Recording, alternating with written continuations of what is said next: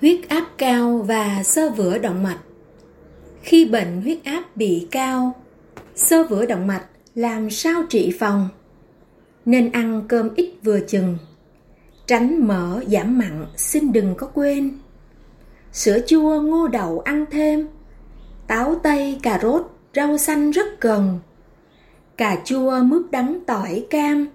Dùng dầu thực vật chớ ham mỡ gà vận động thể dục phải là phải tập đúng cách để mà không đau. Dưỡng sinh phải tập làm sao? Các cơ huyệt đạo phần nào cũng thông.